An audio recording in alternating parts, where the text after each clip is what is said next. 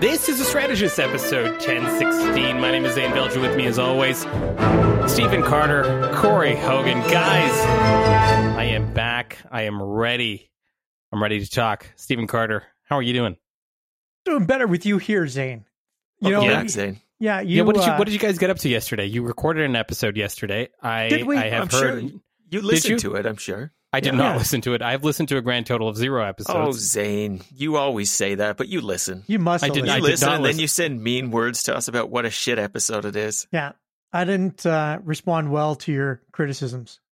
Uh, what, No. what, uh, uh, tell the people. Tell the people. It's He's it's been- hol- it's it's holiday season, Corey. We need to sell more Patreon subscriptions. tell the people what quality quant- content they, they they missed out on yesterday. Lay it on them. First of all, we launched the 35 days of strategists for Christmas. 35 Okay. days of strategist Christmas. Now, And explain- admittedly, explain that we did for it to it. We did it to an audience that already all owns Patreon. no, we discussed that yesterday. They don't all own it. if they all owned it, then this wouldn't be a problem. the problem Wait, what you? is What, wait, is there piracy going on? What, about what you? 50% of the people who download an episode yeah. of of the strategists on Patreon Yes. are actual Patreon subscribers. The other 50% are assholes. Now, I'm not precluding the first 50% from being assholes as well, but they're not paying for the content, Zain. How do they get the content then? We're just- somebody assuming shares that the link. they yeah. share the fucking link. I'm sorry. Yeah. That's how this works. There's just a link you get, and you could share it around.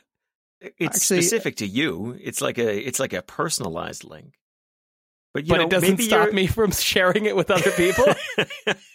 that seems like a real flaw in the Okay. system. You know what? I think we're telling a little bit too much about how to game the system here at the studio. Yeah. Carter. What do you? What do you? What do you? ta- I I'm I'm gonna stop paying. What's going on, Carter? I I didn't know I had to.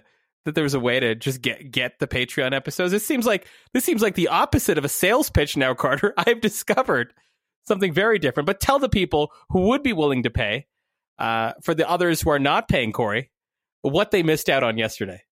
Well, I, I, gladly because it looks like Stephen Carter crashed and is probably At this point, it's a ritual. rebooting. At this point, at this point, I can't tell. I uh, yeah, can't so tell. we um, we decided to go deep into Twitter. Right, we talked a bit about Twitter, and there was which a has bit become of an a, obsession of yours. Just to be clear, Yeah, you and um, rightly so because it's the best thing on television. But we, um, I, you know, what I did is I put on my Zain Velji hat, which is is a beanie like that, Yeah, like you're wearing yeah. right now, Yep. and I said, "I'm going to draw you a picture." It's October 25th, and um, Elon Musk wants to talk to you, Stephen Carter, strategist, about how he can get done all of the things he's done, but in a less fucky way, right? Like, how how does this all get done? And can I just say, if there was, and, and I know we make a lot of fun of Carter on the show and he's not here, if there was a strategist that Elon Musk would call, Carter might be it. I feel like there's a lot of strange alignment. Uh, I feel like, you know, that's one of those situations where the hypothetical isn't so hypothetical. If Carter was in the Rolodex, I think he'd get a call. But yes, okay. So you you you played you played God mode, which is generally my Yeah, uh, mo on the show, and you asked Carter to do what? I asked him to build a strategy as to how Elon Musk could do the same things, like still change Twitter fundamentally, still maybe even reduce Yeah, the size of the workforce. That's not bad. I like that. Yeah. But uh, how would he recommend that it all get done? And I, I jumped into because you he know needed help. Yeah, he he needed, needed, some help. some help. He needs He some had help. some course shaky answers, and they needed to be cleaned up a bit, which is No, the I'm- role I- that I normally play. I'm glad you did. Uh, he, he's still not back, uh, which which makes this front end of the show the same every single time. Corey, it's kind of a bit of a formula, which is we try to kill more time now that he isn't here to say something absolutely outlandish uh, and try to get himself canceled. I suspect he will be back soon. Uh, Yeah, that being said, the strategist 35 days of Christmas. What, what, what is this? the strategist 35 days of christmas is we just tell you to purchase uh, for yourself and your loved one Yes. a subscription to patreon six dollars part yourself with six dollars buy it also for the person who's stealing it and and uh and yes stephen carter's back You know, and so he can say he can finish the rest of my thought he knows exactly where i was exactly. Carter, go ahead, please. If you if you uh, buy that uh, extra subscription, I can probably buy an extra computer, which would enable me to, to sit through the beginning and the middle and the end of our pitch. So That's fine. We're used to it. it Yeah. That actually works way better when you're not there in the middle. Hey, Carter, uh, before we get going, uh, World Cup predictions. Uh, I, I just want to get that on the record. The World Cup has now officially begun in, in Yeah. Qatar. uh, your World Cup predictions for you, Carter, and then Corey. I'm coming to you next. Well, I mean, it, has got to be France, right? I mean, France is the is the way everybody is leaning. Uh, so I'm big on the French. Now I know that there's uh, others that in the tournament like Brazil uh, that are heavily heavily favored, but uh, Germany is going to be my pick this year because Belgium looks great, and uh, I think that you can't put it past uh, the Croats. The Croats are probably going to pull it off, so I'm pretty excited about it. England is really going to be the team to beat in this year's uh, World Cup. Shut the fuck up, Carter. Corey, World Cup picks. Well, what do you what do you got for us? Uh, I I think that everything Stephen Carter said was wrong. So the opposite of everything that he said there. Perfect. So the correct answer. oh, that means it's time for a new segment. Okay. Uh, the correct answer, of course, was BC United. Let's move it on to our first segment. Our first segment, Smile, you're on candid camera. Guys, I don't think we had a chance to discuss this unless I'm I'm I'm, I'm having uh, uh, an, an episode here, but we have to talk about the Xi Jinping Justin Trudeau uh, episode. Can I call it the episode? The the the uh, the pull aside that they had the two leaders um, were in Bali for an international conference for the G20 summit, I believe, or in Indonesia, if I'm not mistaken. Uh, Xi chatted with Trudeau uh, in, in, in Mandarin while a translator um, was translating about a leaked discussion.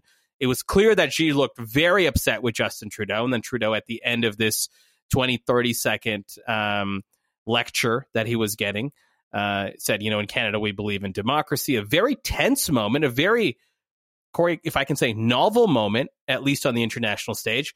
What did you see when you saw that particular clip of those two world leaders?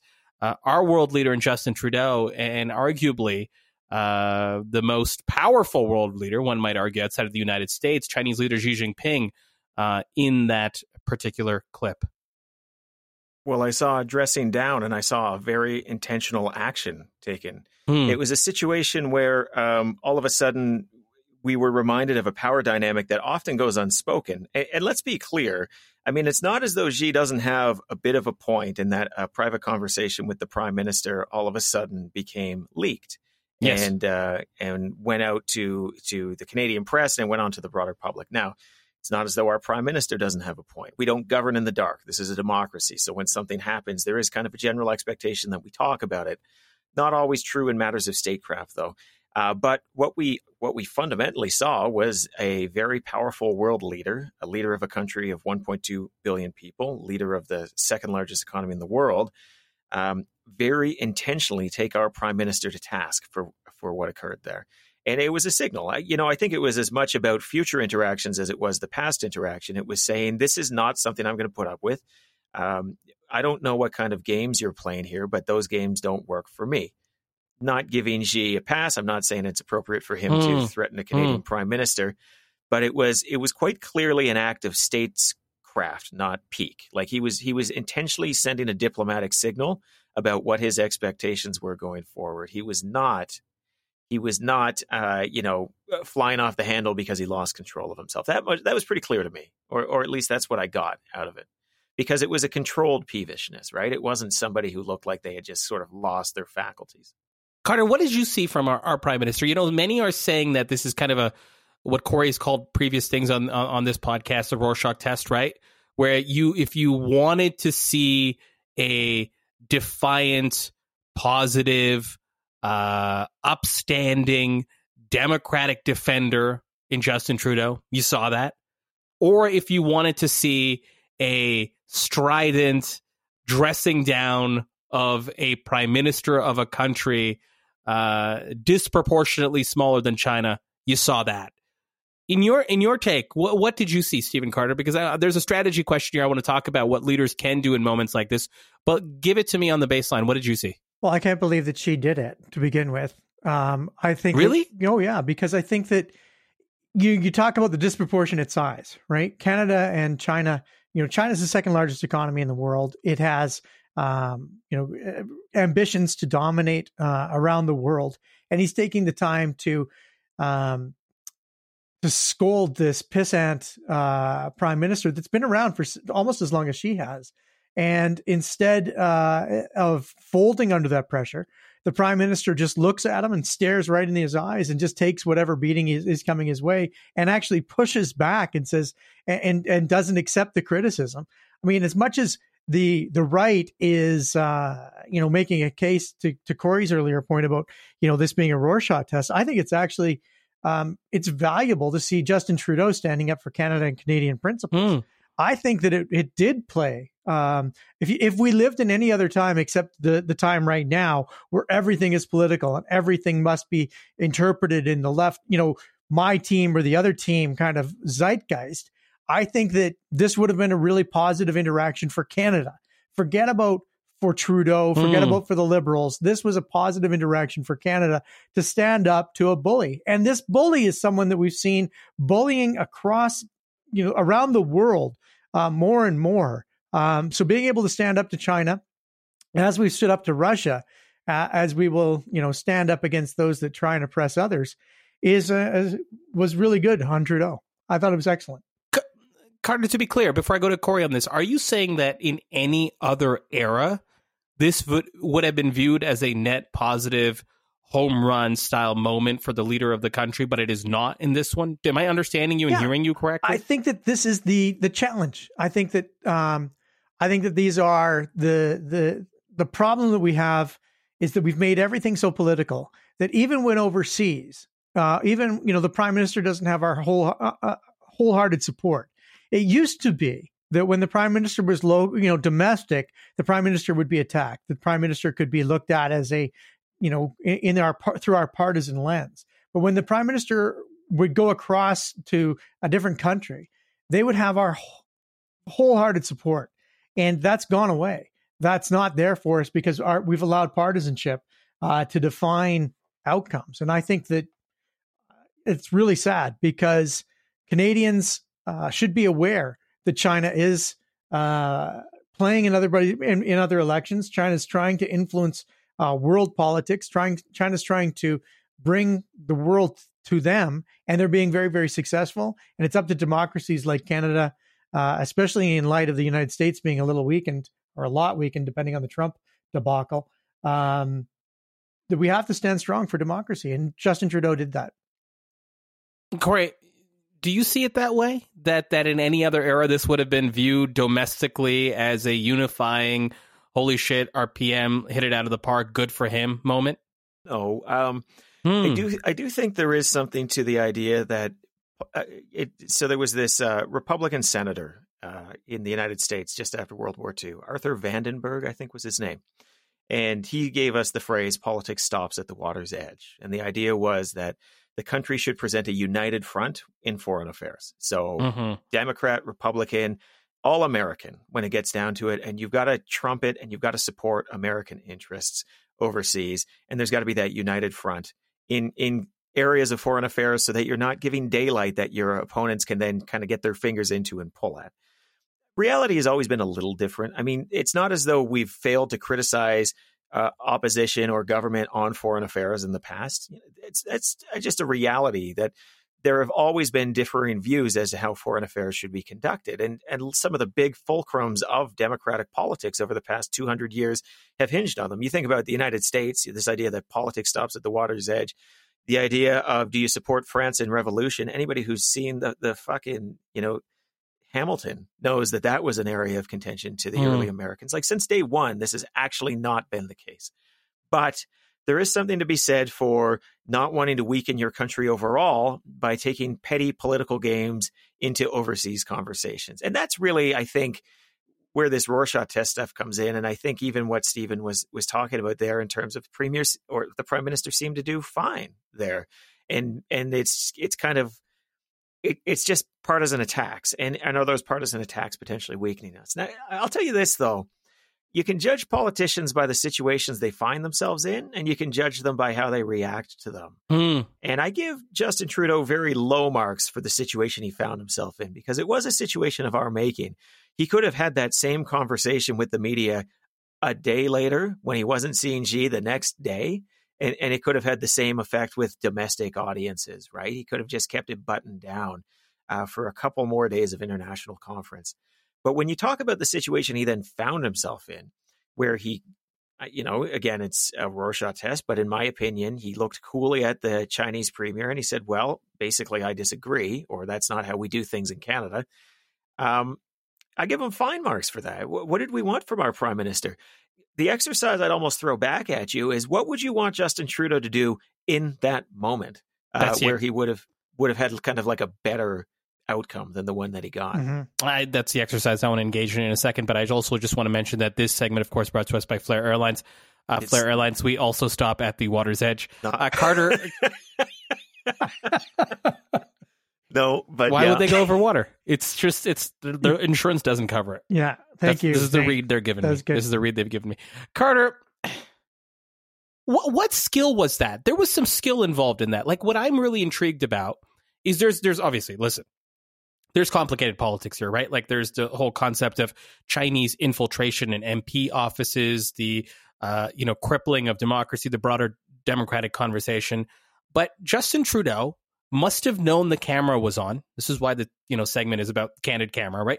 Xi clearly knew the camera was on, right? One had an agenda, and other, to Corey's point, had to react to that agenda. I think that much is pretty much clear. I don't think that's you know debated. Yep. Tell me what skill that was that Justin Trudeau presented there. In ter- was that just the improv skill? Was that the political bone? Like, tell me what that is. Is that coached into a leader? Is that taught? Do you exercise that in the? I'm just trying to think about you know what's what's the teachable strategic skill there? And one of the my, my favorite parts of that video when you watch at the end is not exactly what trudeau said but how he walked away uh, kind of knowing that this was a, a moment that needed a, a conclusion and a finality. There's almost like a theater element to it. And you can almost see i believe it's katie. You can almost kind of see katie also knowing that the camera is on and looking side by side as the prime minister walks away talk to me about what we saw there from the theater aspect, from the improv aspect, from the aspects of political, as Corey calls it, statecraft, but stagecraft in some ways, despite the fact this is not on a stage and a pull aside. It's one of the oldest improv games in the book, and it's a status game. And the status game is to try and have higher status than the person who's opposite you in the scene. And in the games, Mm. what you do is you take the status and you try and elevate it or or lower it through the course of the of the game.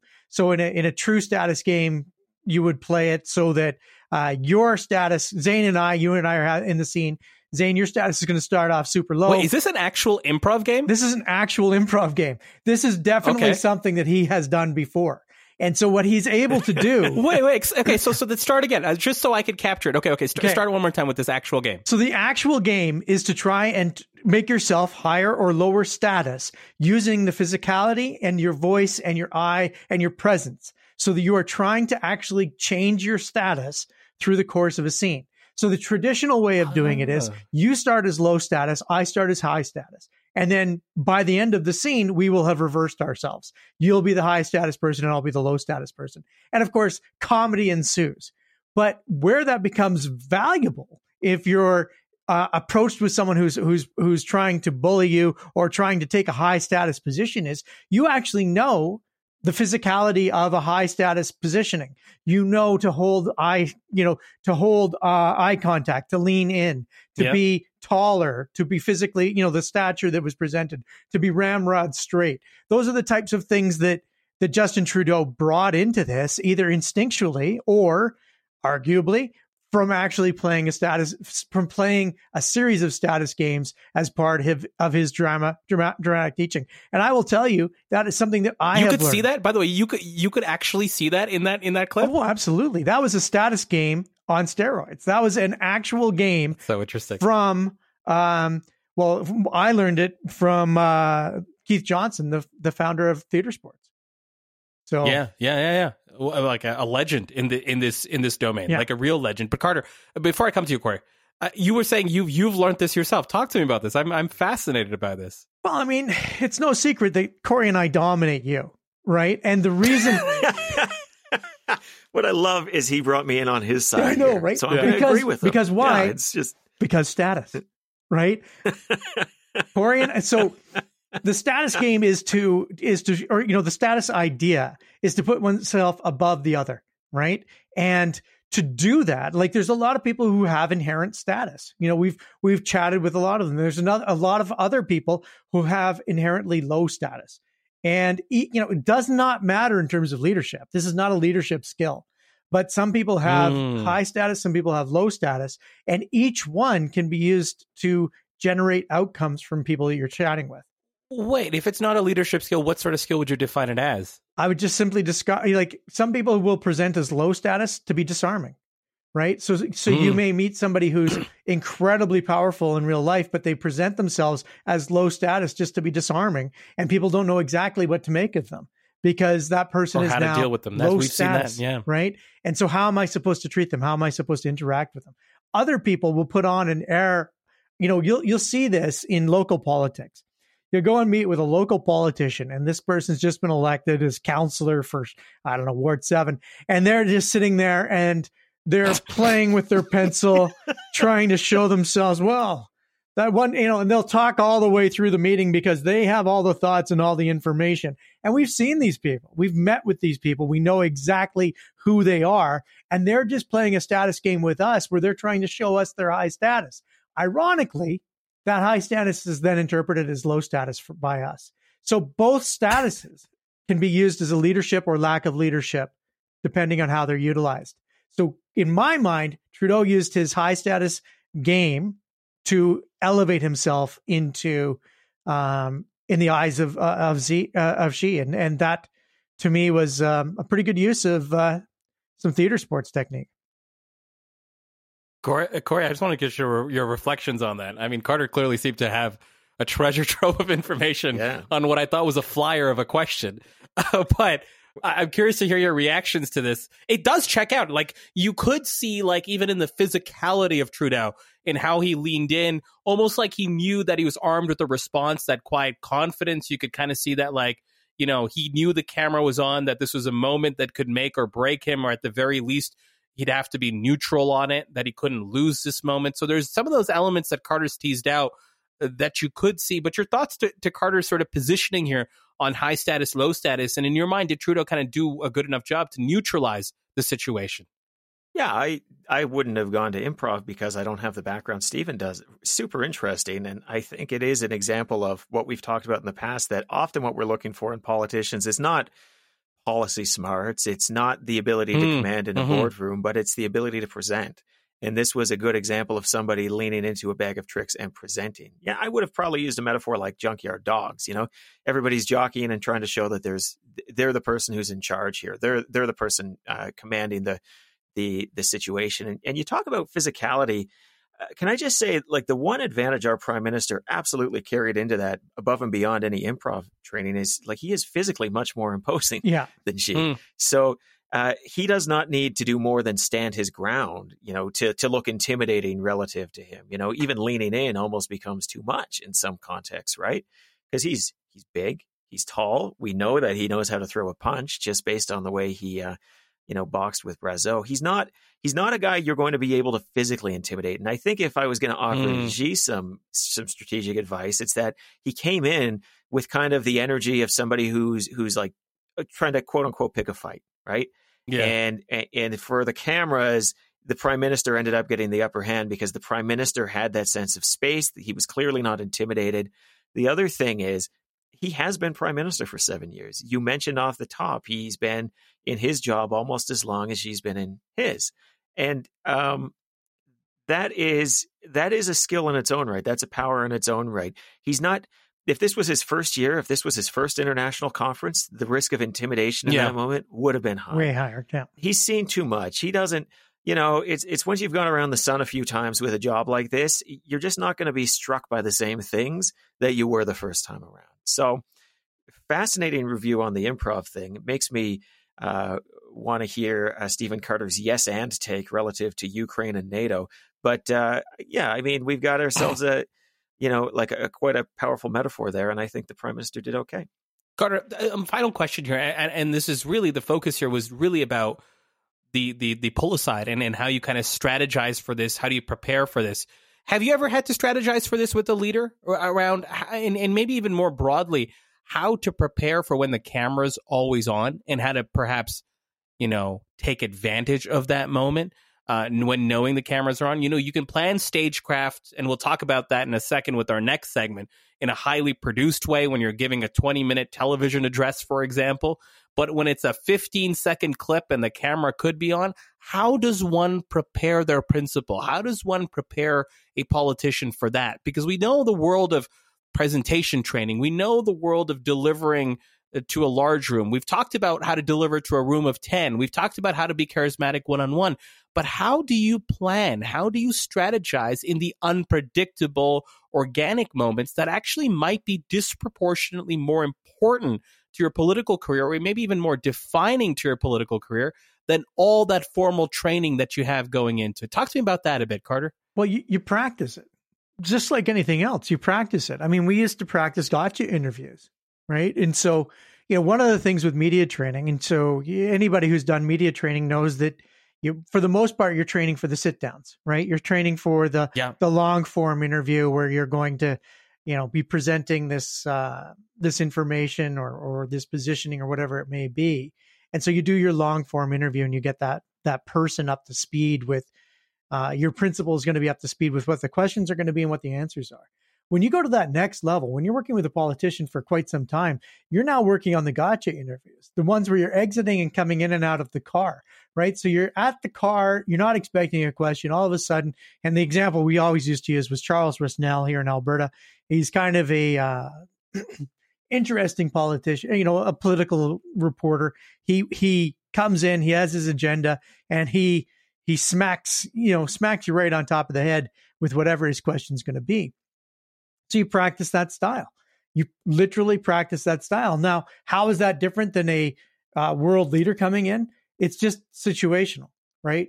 The world leader comes in and you're all of a sudden on camera. You've still got to respond in in your character and what it is you're trying to to to carry forward. You are still showing the character that you want to be. Keep in mind that these prime ministers, these premiers, these ca- counselors, these MLAs, MPs, MPPs, none of them none of them are actually the person we see on TV, right? The prime minister mm. in that situation was playing the role of prime minister at that moment, and he was able to respond in prime ministerial role. And I think that that's just him having years and years of experience. Whereas I don't think he would have been as successful at doing it. Mm. Um, you know, had he not, I mean, ironically, had he not faced off against Brazeau, I think that that's actually an excellent point, Corey. You know, this is a man who's been in hand to hand combat and is harder to intimidate because he actually trained hand to hand combat. He's harder to intimidate because he has trained in theater. He's trained in the art of response, the art of appearing powerful, maybe when you're not feeling powerful. And I think that that's that's all training and making sure that you're ready for whatever's happening. Well, Carter, look, it's not you, just it's gonna, not just theater and fighting though. He's yeah. won three elections, mm-hmm. and during those elections, there were very contentious times. Uh, experience matters too. I, I'll go back to.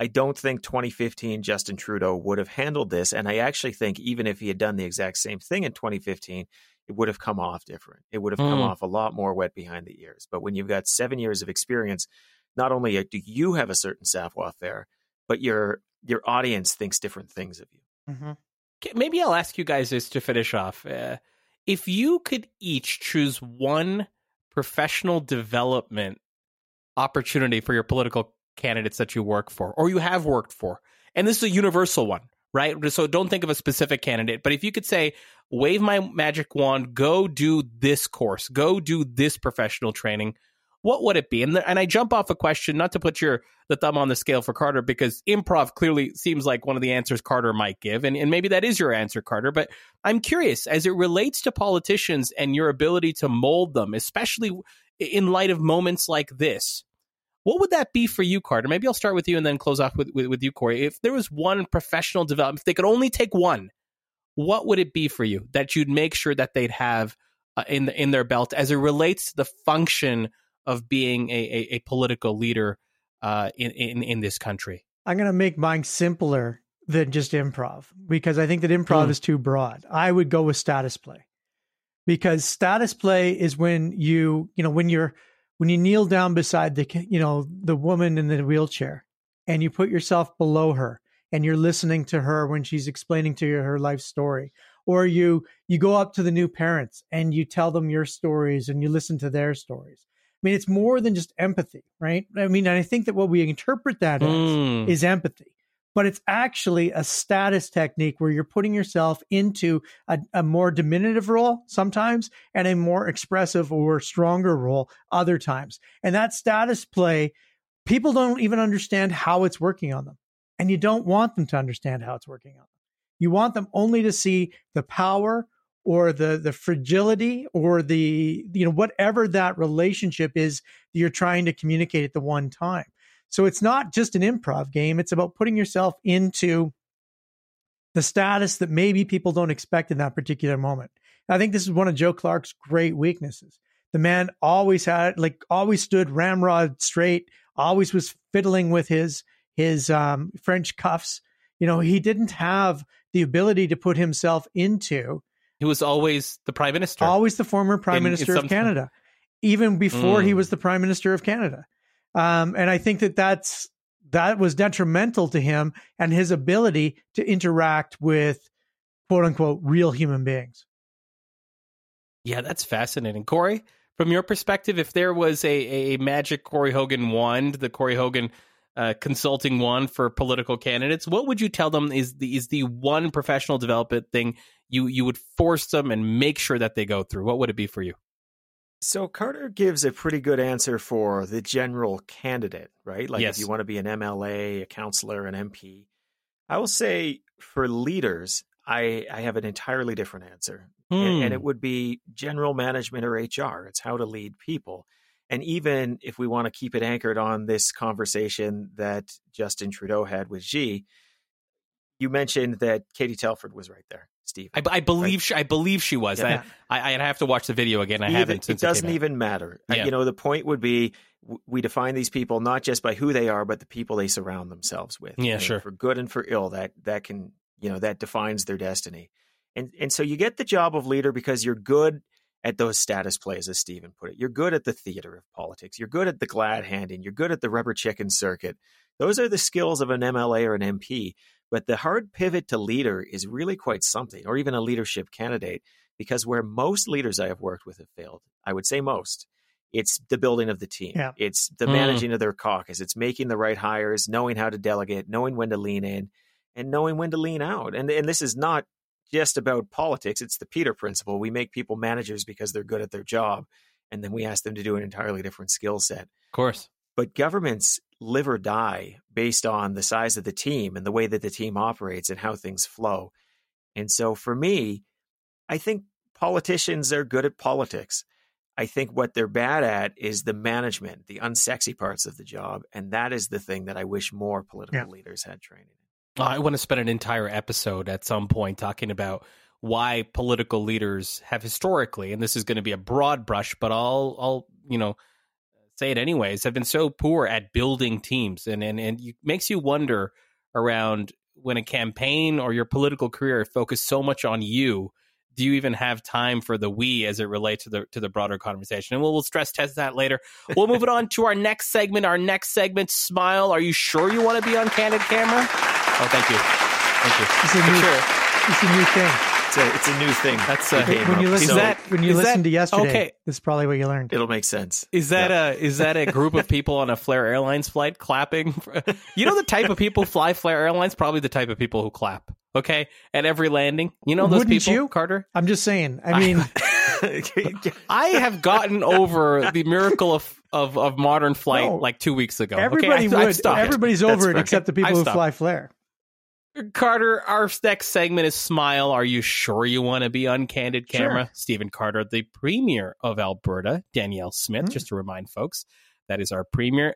Tomorrow, Tuesday night, we'll be giving a televised address, a State of the Province like address, 6.30 p.m., CTV, Global News, as well as online. Stephen Carter, I want to talk to you, I want to talk to both of you about the tactic the strategy and tactic, I should say, of the televised address. Uh, we have seen it be used. There's a few memorable televised addresses in in in the last decade in Alberta politics. I can think of the the famous uh, Alison Redford one, yeah. and I can think of the famous Jim Prentice one. Some might say beginning of the end. Uh, but Carter, let me start here. Is the televised address a doomed political tactic in Alberta? Let's start here. Let's let's go on that. Oh no, I don't think it's doomed at all. I think it's an actual fantastic way to control your message structure. Um, you know, you you get it uh, once or maybe twice. It is not something you can do daily or weekly. Uh, and I, am looking forward to Corey's point of view uh, as one of the people who would have had to organize these, uh, as opposed to you know the the view that that I had is just uh, I was uh, peripherally involved with the Alison Redford uh, bitumen bubble um, experiment that we did. Uh, that's where the, the, the phrase bitumen bubble uh, coined by Stefan. What was his last name? But it was a um, uh, kind of. You're so painful. What? Yeah, but you know this is it's an interesting point. We'll have to get to that because that one was outsourced to a company yeah, I want to talk about that. Too. Oh, you know, really? How, how okay. these are done, the mechanics of it being it internal. Um, but this yeah. is, but we, um, you know, bottom line, the the the technique and the tactic um, are very powerful.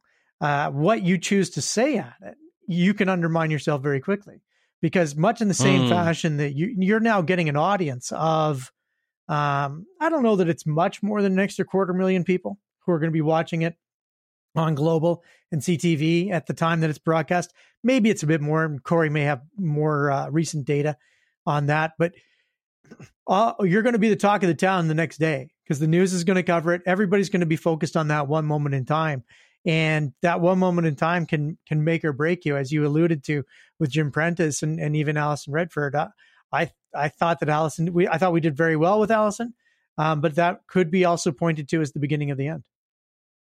Corey, is it a is it a doom tactic? I'll ask you the same question I asked Carter. Is it a doom tactic in this province?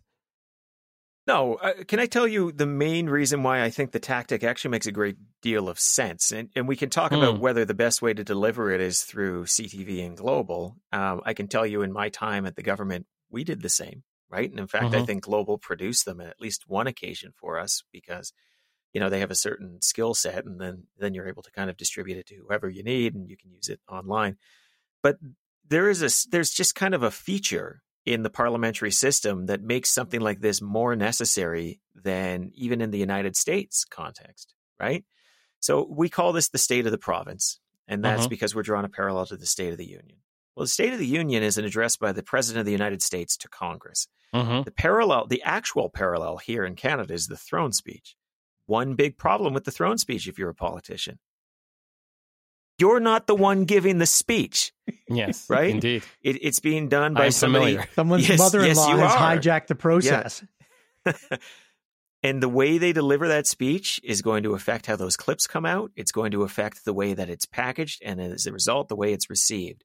And so, the appeal of the state of the province address, if you're the premier of a province, is it's your opportunity before the throne speech to put it in your words with your spin and you're also not stuck to this very kind of formal Westminster system where you can't put anything overly not even partisan uh, i mean political in the small p sense political in the voice of the uh, of the vice regal representative here.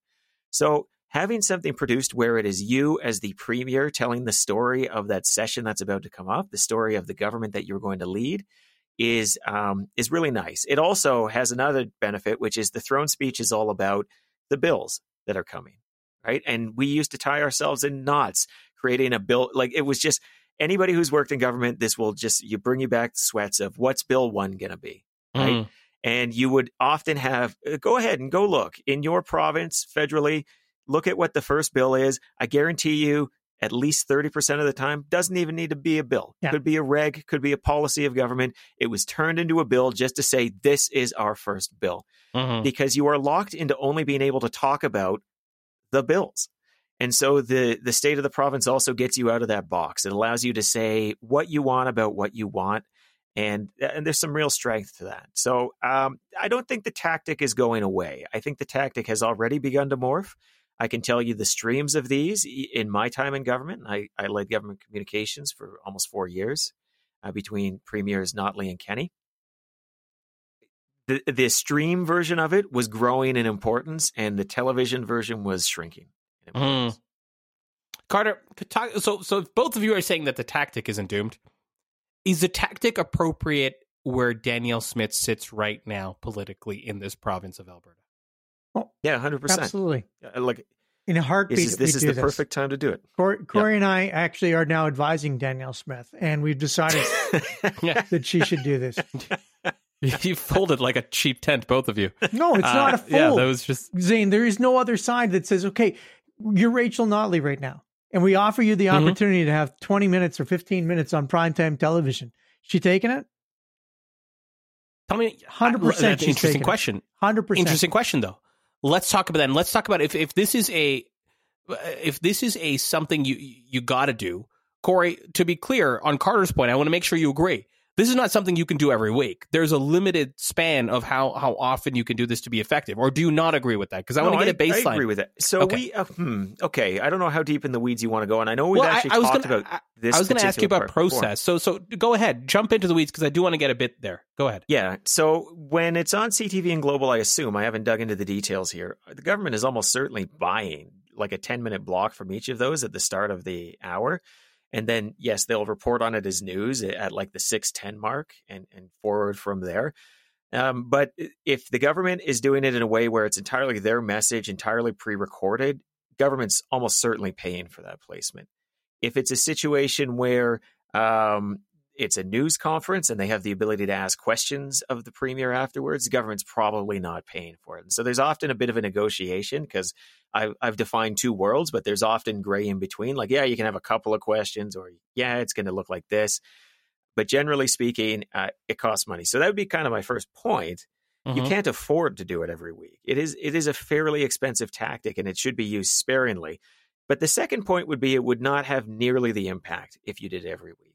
And, just think about the the premier's radio call-in show that Jason Kenney and then Danielle Smith was doing. Sure. The sure. first couple were news. Yeah. Like they Yeah. were talked about, like on Twitter, in the actual mainstream media, and just broadly reported upon.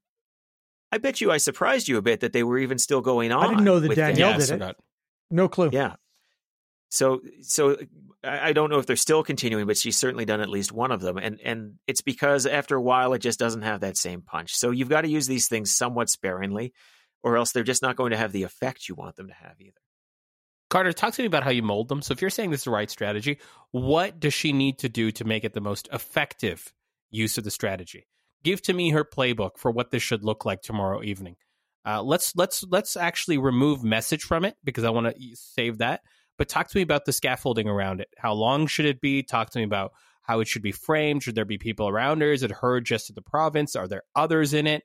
Uh, how are they making use of companion websites and digital and clips? Like, talk to me about your framework, and I'll get Corey to add or remove from that, and then we'll get into message what she needs to say. Personally, I think it should be very simple. I think it should be the premier behind the premier's desk, um, much the same way that the state, you know, like the, the you know the big announcements. This the, is a the big, presidential. yeah, the big yeah. presidential announcement where you know she's reading off a teleprompter. It should be no more than twelve to fifteen minutes, and it should have uh, a singular style of topic. When people walk away from it, they are talking about a single message, and this is very different than the the speech from the throne, where the speech for the throne, as Corey's alluded to, has this overall this is what we're going to legislate. This is the direction that we are going to go in. These are the bills that we're bringing forward.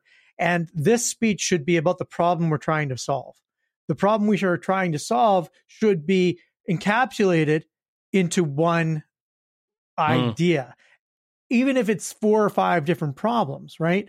We've allowed the bureaucracy to become bloated. We've allowed whatever she may be pulling it should be one idea not here's what we're going to do in healthcare here's what we're going to do in post-secondary here's what we're going to do in head education here's what we're going to do in seniors you know here's what we're going to do for the economy it needs to be So not a laundry list. one thing one talking point that everybody can remember and take back Corey, I'm going to come to you in one uh, one second. I do want to have a quick follow up. So, Carter, Oh. you've now introduced this whole concept of status games.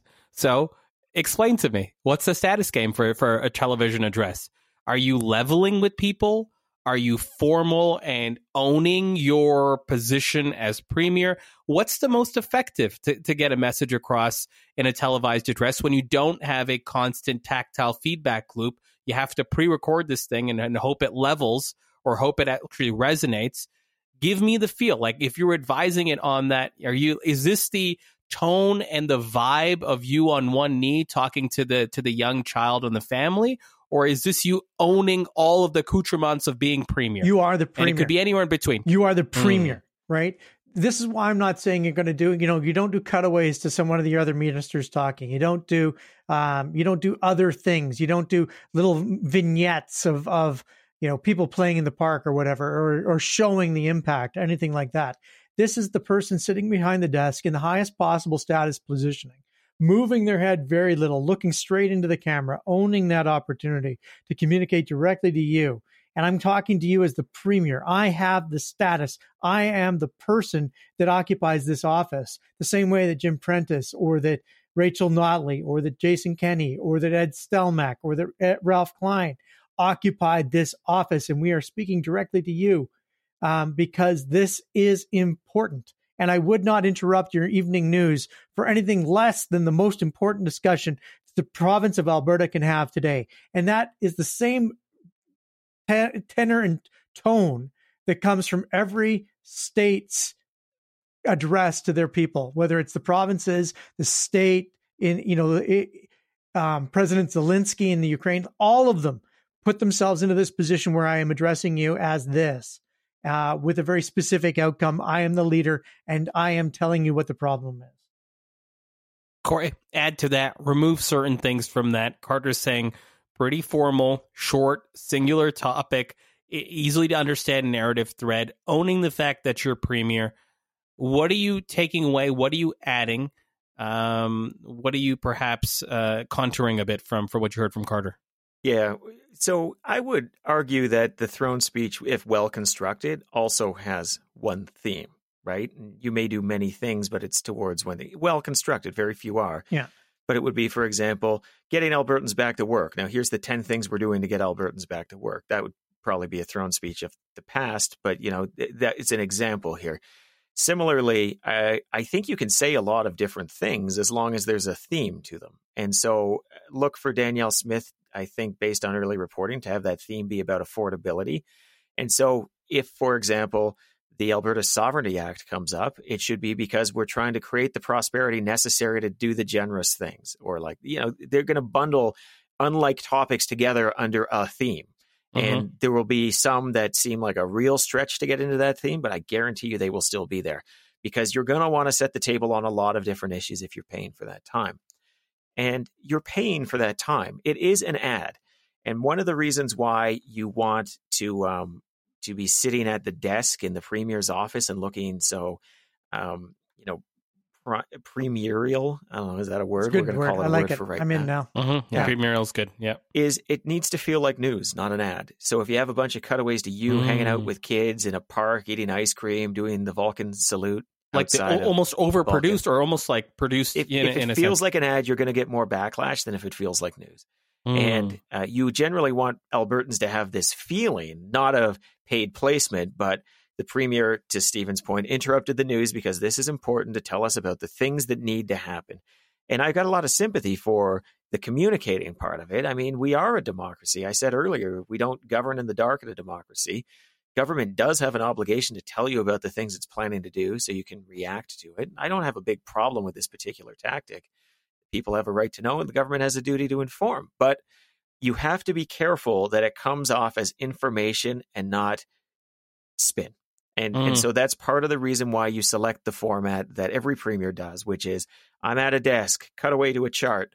I'm at a desk, cut away to a different chart, telling the story, but in a kind of a serious way.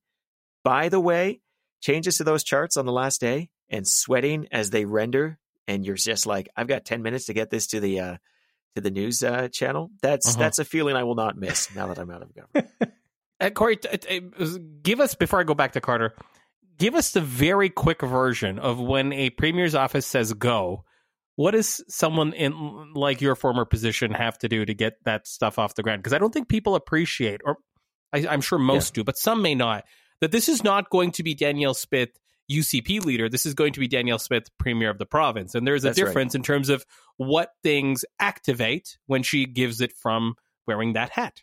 Sure. Um, I mean, in the most foundational sense, eh, what I would say to any premier, um, and they will come to you with varying degrees of like this speech is ready. And like I said, it's often starting from the throne speech. So it's Mhm. let's turn this plus a few things that wouldn't work into the throne speech into it. So there's probably a bit of a brief where you're told these are the kinds of things I want in a state of the province. They may come with the speech. They may ask you to do a draft. Either way, there's an exchange of drafts at different points as you start thinking about how it's going to be built. But fundamentally, and to Stephen's point about the singular narrative, it's about a theme, it's about a story. What I would tell to anybody making a presentation in any context, every presentation is a story. So think about protagonists, think about antagonists, think about the narrative you want to bring people through, think about the feelings you want to leave them with. And at the end of the day, think of the moral of your story. And if you can do that, the rest of it should fall into place. Once you've got that, you've got the speech. You've already got an understanding of the audience. It's a general population audience, right? You know how they feel about you. You've built your speech. You start then putting on the production elements on top of it. Are there going to be charts that you need? Are there animations that need to occur to illustrate complex concepts? Same as if you were doing a PowerPoint at work, right? What do you Hmm. want on the wall behind you? Do you need a chart that illustrates, for example, with the bitumen bubble, Stephen? Mhm. I can think about those charts because Hill and Knowlton was hired to do that work, and I had to mock out those charts. So, I God, I've done a lot of these, even outside of the time I worked in government. And, and you know, it would be like lines of like, "This is the price that we're getting for a barrel of oil," and look, at look at it go down here, right? Oh Mhm. my goodness, isn't this concerning? And so uh, that is all like bolt-on stuff. But that is then you've got an idea. The premier then records it. The premier may be making last-minute edits. Both the premier, I guess all three premiers I've worked on in this sense have have done a version of that. And then you've got to layer in the animations on top of it. Um, and and that is sometimes where the stress comes from because often the premier will not be recorded until like the day before because Mm. they want to be using the most current information and you've got to layer in all of that production after the fact and, and sometimes it requires Have you ever had to walk? You don't have to name names. Have you ever had to walk anyone back from what you thought was a terrible idea for for something like this, either conceptually or messaging wise? I don't think so um, certainly it doesn't spring to mind where i think like oh my god thank goodness i talked rachel notley out of that or thank goodness i talked jason kenney out of that that's not really what happened Hmm. because the message track is built earlier. Yeah. Right. You're working on that for months as you're talking about the story that's going to be told. And yeah, there may be elements you need to work in. And certainly this, we're talking about the state of the province version, but there were also ones that were in reaction to big dramatic moments. Like all of a sudden, uh, we don't have enough takeaway capacity for oil in the province. And what does that mean? Right. And then dramatic government action. So curtailment was one that Rachel Notley had to do. This idea of actually telling uh, oil producers that they could only produce less and, and so there are you know there are considerations in all of that in terms of what the story is going to be and you give advice on it but the broad strokes are there like i've never had somebody come to me with a notion that's just like fucking insane and it's like we just should not do this like that has not happened it's more around the edges of i think this chart would tell that story better i'm not so sure about that Yeah, I mean, if there's going to be anything killed, it's killed in the premier's office way before it gets to the public service. No, this is the wrong tactic for this person for this for this idea. We can't just go out and say we're going to do a public address on whether or not there should be Sky Palace. You know, like it's just not going to work. Not that that ever happened, but if that did, that would be a pretty good story. Carter, tell me about as we finish this off. Tell me about the messaging for tomorrow, and and expand beyond what topic she should be talking about. Expand to what supplemental tactics look like on web, on digital, on on on you know how do you get to proliferate this message? How do you have maximum capacity? How do you build maximum capacity and maximum output with an announcement like this? Well, I would imagine that what you're going to do is you're going to build it into the. This is the beginning of an actual communications campaign. So Mm. from the 22nd of November until the 15th of December, there's going to be radio ads, there's going to be television ads, there's going to be a web page that's put up about the premier's message. When does the state of the, when is she bringing in the throne speech? Is it uh, a week from tomorrow, the 29th or something like that? 29th, I believe. Yeah, Yeah. so the 29th she'll have the throne speech. That will those so there'll be pre-communications prior to the throne speech, there'll be post-communications after the throne speech. Everything will all be put into a communications arc. It will include digital, it'll include and this is really Corey's area. Um, so Corey I'm sure is listening uh, to correct me momentarily, but it includes all the various mediums that the government has available to it. And in a perfect world, you've also whatever she's going to talk about tomorrow, you've got third party uh, validators lined up right? So that was always one of the biggest challenges. If you're going to go out and talk about, you know, the bitumen bubble, or if you're going to talk about um, tightening your belt, or what the the deficit situation looks like, or blah blah blah, you have to have a bunch of other people that understand the problem that can speak to it um, outside of your voice. So all of that will be prearranged by the premier's office, so that you're able to, as premier, make this statement and then have everybody uh, all of a sudden all of your talking points are being echoed by your MLAs, your cabinet ministers, your uh, you know everybody up and down the line, so that everybody has the capacity to hear this story over and over and over again. Uh, so that by the time you're going into Christmas, you're not just singing "Deck the Halls with Balls of Holly." holly you're you're de- you know you're talking about whatever the hell uh, Danielle Danielle Smith talks about tomorrow. Corey, expand on what Carter said here. Add add things from your experience. What's been the best use of expanded sort of tactics to to leverage and maximize the the blast zone or the radius of uh, of a speech like this? What would you suggest uh, on that, as well as uh, messaging for uh, for tomorrow going forward?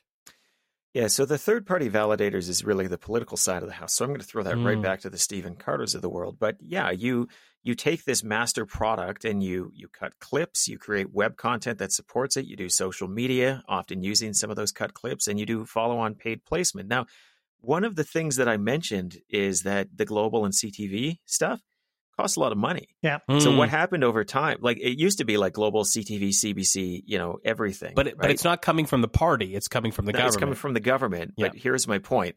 One that I think uh, we did with Jason Kenney, if I'm not mistaken, we only did global and we took the money that would have gone to CTV and we put that entirely into boosting it through social. So Mm. all of a sudden the state of the province is running on pre-roll for people. We're we're promoting it via Facebook. And that's what I mean when I say that those web channels were growing in importance because that became almost the third leg of the stool from like a broadcast point of view. You put that same money into social and you're getting different audiences in more depth. And I believe we did even do pre-roll with YouTube where not even like the clipped versions, but there was like you could watch the whole state of the province if you happened to be I don't know, watching a YouTube video and it happened to come on. and, and and forgot to hit skip ads. Well, no, surprising numbers actually stuck out for a few minutes there, but uh, you know, obviously that that was just one version, and we were always testing those things and seeing what the pickup was. And and generally speaking, on the social channels, you would you would clip it, you would have the bundles, you would tell single parts of the story. But yeah, there's the whole wraparound game that happens here, and then there's um, you know, there's the controlling of the conversation around it, both in advance, as we've seen even today, Yeah. people talking about this upcoming state of the province, and it will be afterwards too. Was what she said interesting? Let's talk about this again in different contexts, and follow on activity from ministers and MLAs who are going to be then scattering out in advance of this throne speech to make sure they're landing. Yeah, I mean, all the lesser light pundits are all going to be immediately talking about this too. I mean, no one else but the strategists are talking about this the day before it actually happens because they don't have the balls. So true, Carter. So true. What are we going to hear tomorrow, Carter? Tell, tell me, tell me the most popular word that we're going to hear tomorrow in Danielle Smith's uh, State of the Province speech. Go ahead. I don't have a fucking clue. I can't put myself in her Oh. head, Zain. I honestly have no clue what she's going to talk about because there's no one through line that I can see in all of her statements to this point because I feel like she's a little bit like Elon Musk tackling Twitter. You know, everything all at once, all the time. Wasn't there a movie like that that just came out that we just tried to watch? it's very, that it's was very tragic. good. Yes, it's, It's nothing to do with any of the two. It was it's nothing to do with terrible Elon movie. Musk or Danielson. I cried. Are you kidding me? movie. It was so bad. It's it's incredible film. What are you talking about, Corey? What's in the what's the biggest word in the word cloud tomorrow for Danielle Smith? I, I think it's affordability. That is Mhm. certainly what the ground has been softened somewhat on. By the way, um, you will also see some, I think, uh, some leaks around this as one of the additional tactics coming on, where people start talking about what's going to be in the throne speech. You think by tomorrow morning? Well, maybe by tomorrow morning, maybe it's part of their follow on strategy. It is a bit of time between now and the throne speech, and they're going to want to have a sustaining mm. communications plan that will get them all the way there and control the narrative all the way there. Mm-hmm. But yeah, it seems like affordability. We're almost certainly going to be told that we're given direct money, you know, the Danny dollars, we've talked about them, the Ralph Buck equivalent. That's a real uh, likelihood, I think. But don't be surprised if there's other things. There's been some suggestion, and, and, this is, by the way, the fact that we know this is part of the leaking process that happens around this. This is all mm-hmm. intentional strategy to make us want to tune in as Albertans. Um, but utility rebates and uh, elimination or reduction of the gas tax again. So we'll see more of that. We're going to leave that segment there, Stephen Carter. Moving on to our final segment, our over, under, and our lightning round. Thank you. Thank you so much. I promise I promise this is not going away unless you make me stop doing it. Another Flair Airlines flight has successfully landed. you know how many times we haven't clapped in between yeah, segments? It's not been good. Hundreds. Hundreds. Not been good. Yeah. I feel bad for all of those. Probably literally thousands. Yeah. Thoughts and prayers with all those flights. Uh, Corey, you.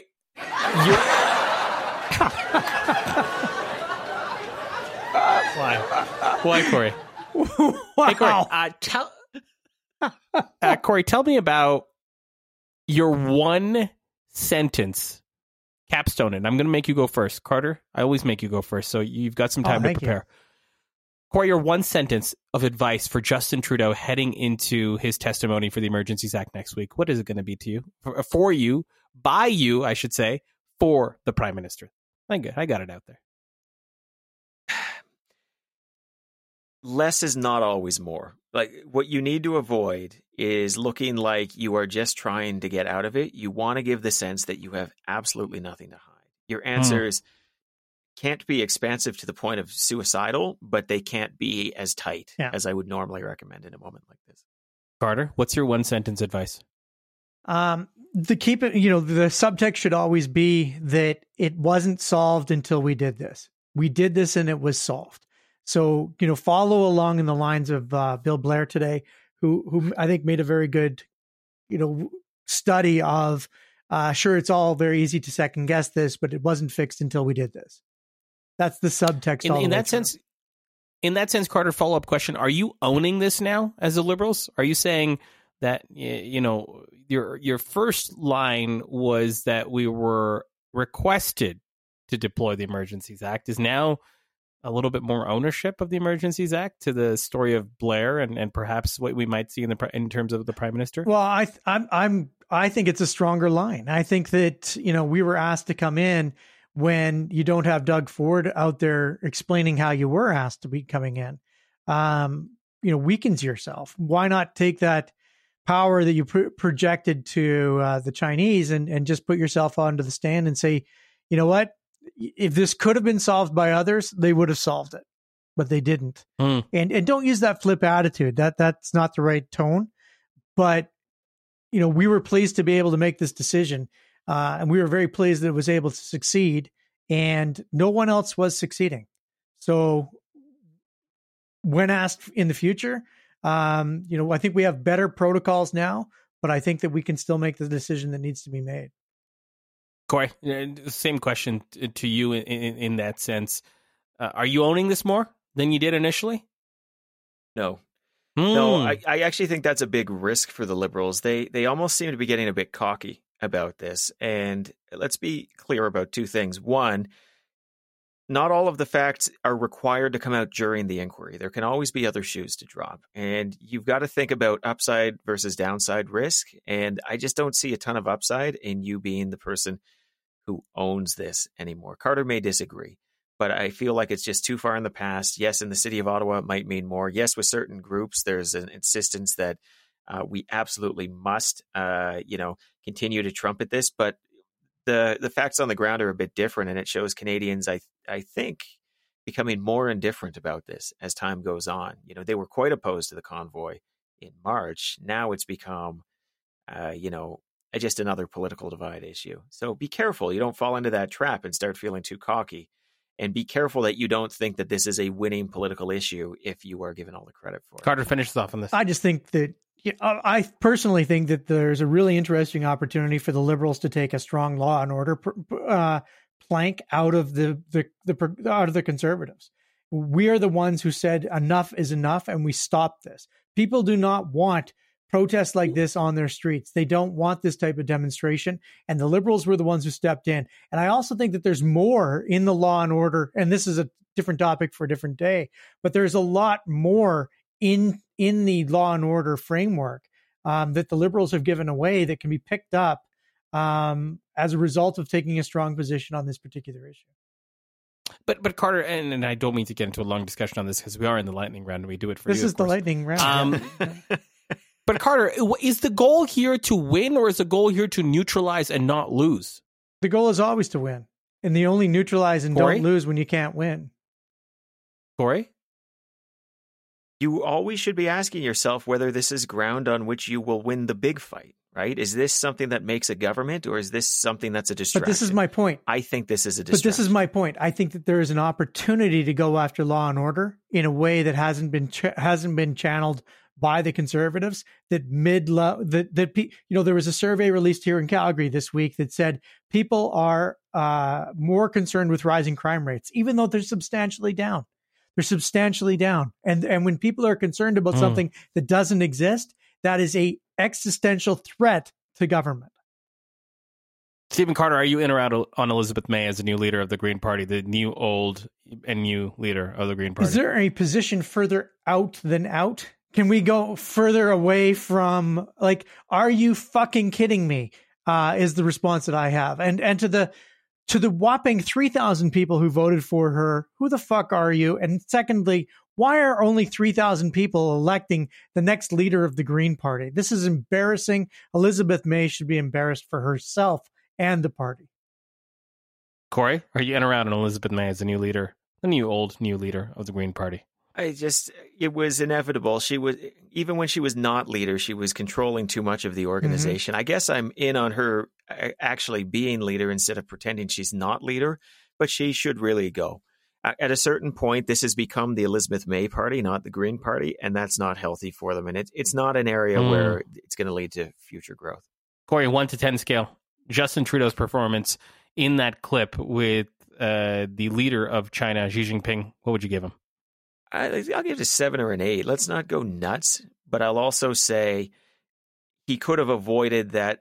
Discretion is often the better part of valor, and he could have arranged his life and he could have arranged his political machinations around it to avoid that confrontation altogether, which I'm not convinced wasn't smarter idea. Carter, one to ten. What are you giving Justin Trudeau? I'm going to give him a, a, C. I'm expecting more depth. Uh-huh. I'm expecting to see more range, uh, and I was a little disappointed um, to not see that. I mean I don't even think he could remember his lines. To be honest, I think he just did it physically instead of actually it? using the lines that were written for him. Stephen Carter, you find out tomorrow that there is an opening in Group F for BC United, your favorite soccer yeah. team. So what you're doing as principal advisor to Danielle Smith, which is what you do, yeah. is you're leaving. You're leaving to, and you're saying you're sending one final text message to Danielle Smith tonight with a one word text message as advice for tomorrow what does that text message say? Uh, one word. How about one, one word. sentence? One word. Strength. Do one word, and then I'll see. Strength. Okay, now you have to explain, explain it to me. Now you have to explain it to me. Well, I mean, I think that you want to be sitting behind that desk. Danielle Smith responds and says question mark. What are you responding back with, Carter? High status. Be a premier. Show the world that you're a premier, not just a um the person who won the UCP leadership. Where she forwards you Carter's message with a question mark. What is the one word text message you were sending to Danielle Smith in advance of her state of the province? Uh, I'm running the words mainstream and competence together as though I think it's one word yeah. because I think both are very important. Uh, what she needs to do is she needs to think about um, the concerns Albertans have about her and the conversation that's been around her is that she's been extreme and that she has crazy ideas and she needs to show normal ideas and she needs to show that she can deliver them in a sensible way. We're going to leave it there. That's a wrap on episode 1016 of The Strategist. My name is Zain Velji. With me, as always, Corey Hogan, Stephen Carter, and we will see you next time.